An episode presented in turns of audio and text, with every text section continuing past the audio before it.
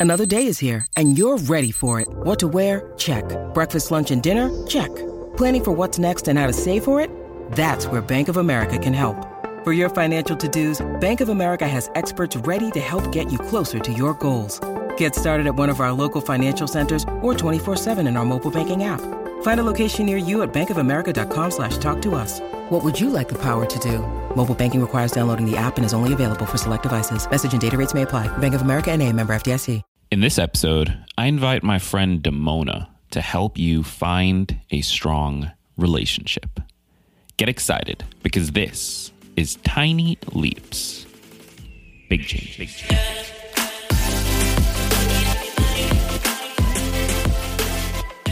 Welcome to another episode of Tiny Leaps, Big Changes, where I share simple strategies you can use to get more out of your life. My name is Greg Clunis, and today's episode is a partnership with one of my favorite podcasts uh, in the dating space. I've actually shouted this show out in the past. I've worked with her. Uh, she is a friend of mine, and she is an absolute legend when it comes to the world of dating, navigating dating apps, navigating dating during COVID and and finding relationships, keeping relationships. She's so so good at helping people find that.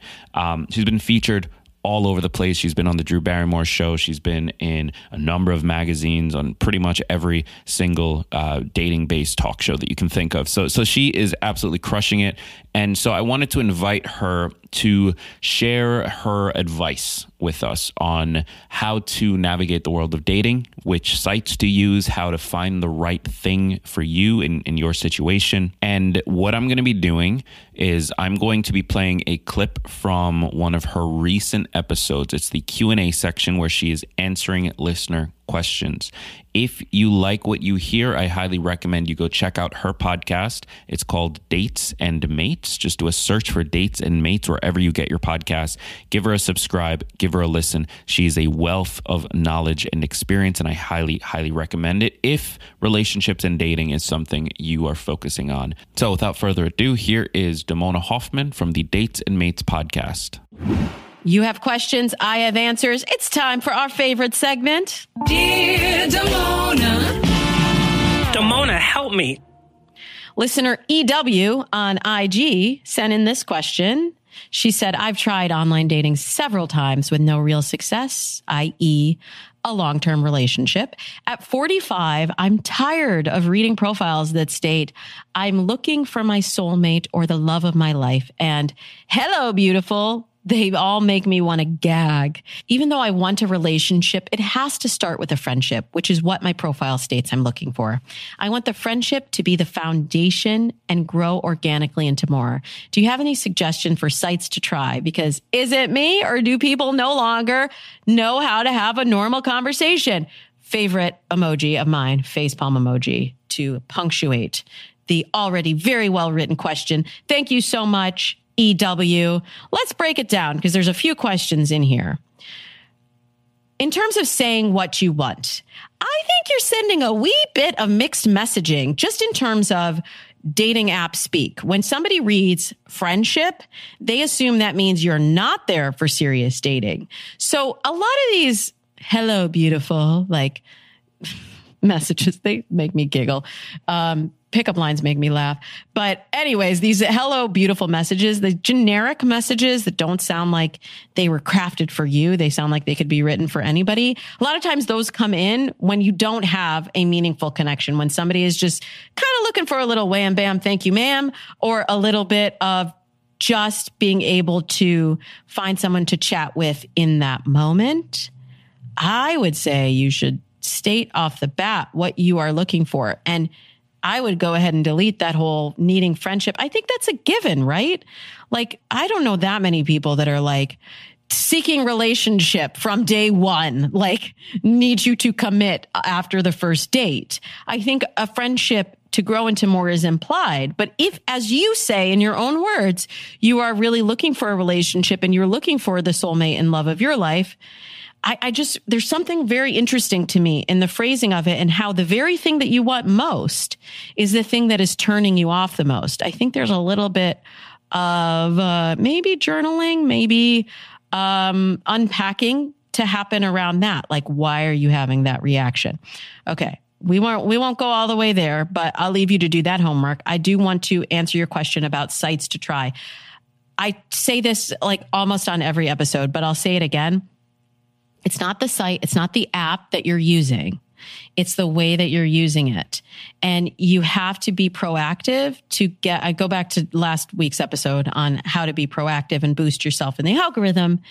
But there's no magic pill. Everybody wants me to just just give just say like oh well everyone i know meets on okcupid and yes i am a spokesperson for okcupid and i love the brand and i love the format i love the questions and i love it but that doesn't mean that it's necessarily right for you where you are at this point in your life with the people that you're looking to meet at the city that you're in so you got to try it out use it like i said earlier like the love lab of your life dip your toe into different apps try out different features, see what you like. But is it just you or do people no longer know how to have a normal conversation? No, girl, it's not just you. We literally have forgotten and we are rapidly forgetting even more.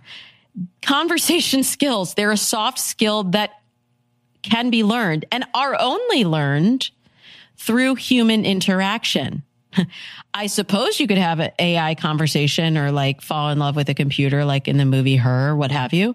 But that's not what we're looking for.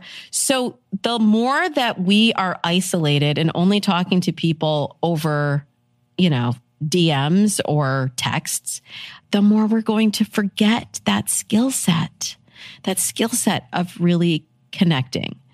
So are we going to be upset? Like, do you want to carry that frustration about people not knowing how to have a normal conversation? Or are you going to model the behavior that you are hoping to attract back and not fall into the texting trap?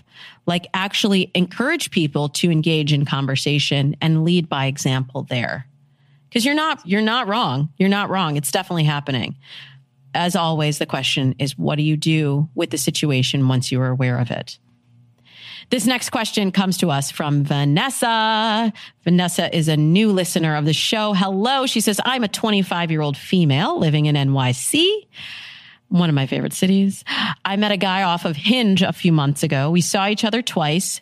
Both times he canceled initially, once because of a supposed injury, and again because he said he was recently around someone who may have had COVID. After the second time, I thought he was ghosting me because I didn't hear from him, but he texted me a week or two later saying he took a spontaneous trip to California and Colorado.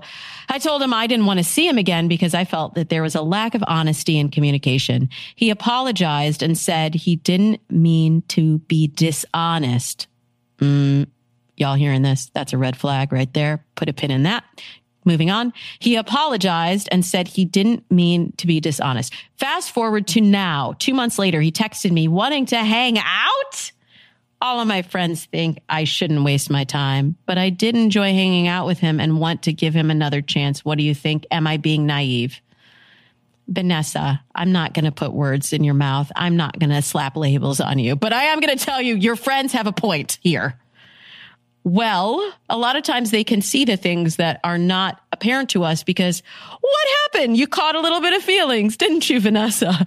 You, we get, it's, it's kinetic, right? You start to feel that energetic flow with someone. And in that one moment with them, what was it? Two hours in those, you know, each of those dates, maybe you spent four hours with him. You started to feel that, that chemistry. But you've heard me say on the show before, Chemistry is what? A liar. Chemistry is a liar. And I will quote one of my faves, Maya Angelou, who said, if someone shows you who they are, believe them the first time. Don't make them prove it to you again and again. He showed you who he is. Um, what I see in this is, I mean, he said he was being dishonest. he just went dark and then said he was in California and Colorado, but then kind of admitted he was even lying about that because why would he say he was being dishonest? He was being non-communicative. Those are two different things. So I will mark him down for dishonesty. I will also mark him down for lack of communication. I will also mark him down for canceling on you. I don't care what the reason is. He could still have done a virtual date with you, or he still could have had a phone call with you to let you know that the time that you set aside to be with him was still important to him, even if he couldn't get out of bed or if he had to be quarantined, which, you know, is a very responsible thing to do if he was exposed to someone who had COVID.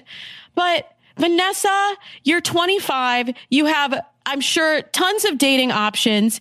You have your whole life ahead of you. You could not be wasting your time with fools like this because they will take as much time of yours and as much of your emotions as you let them take.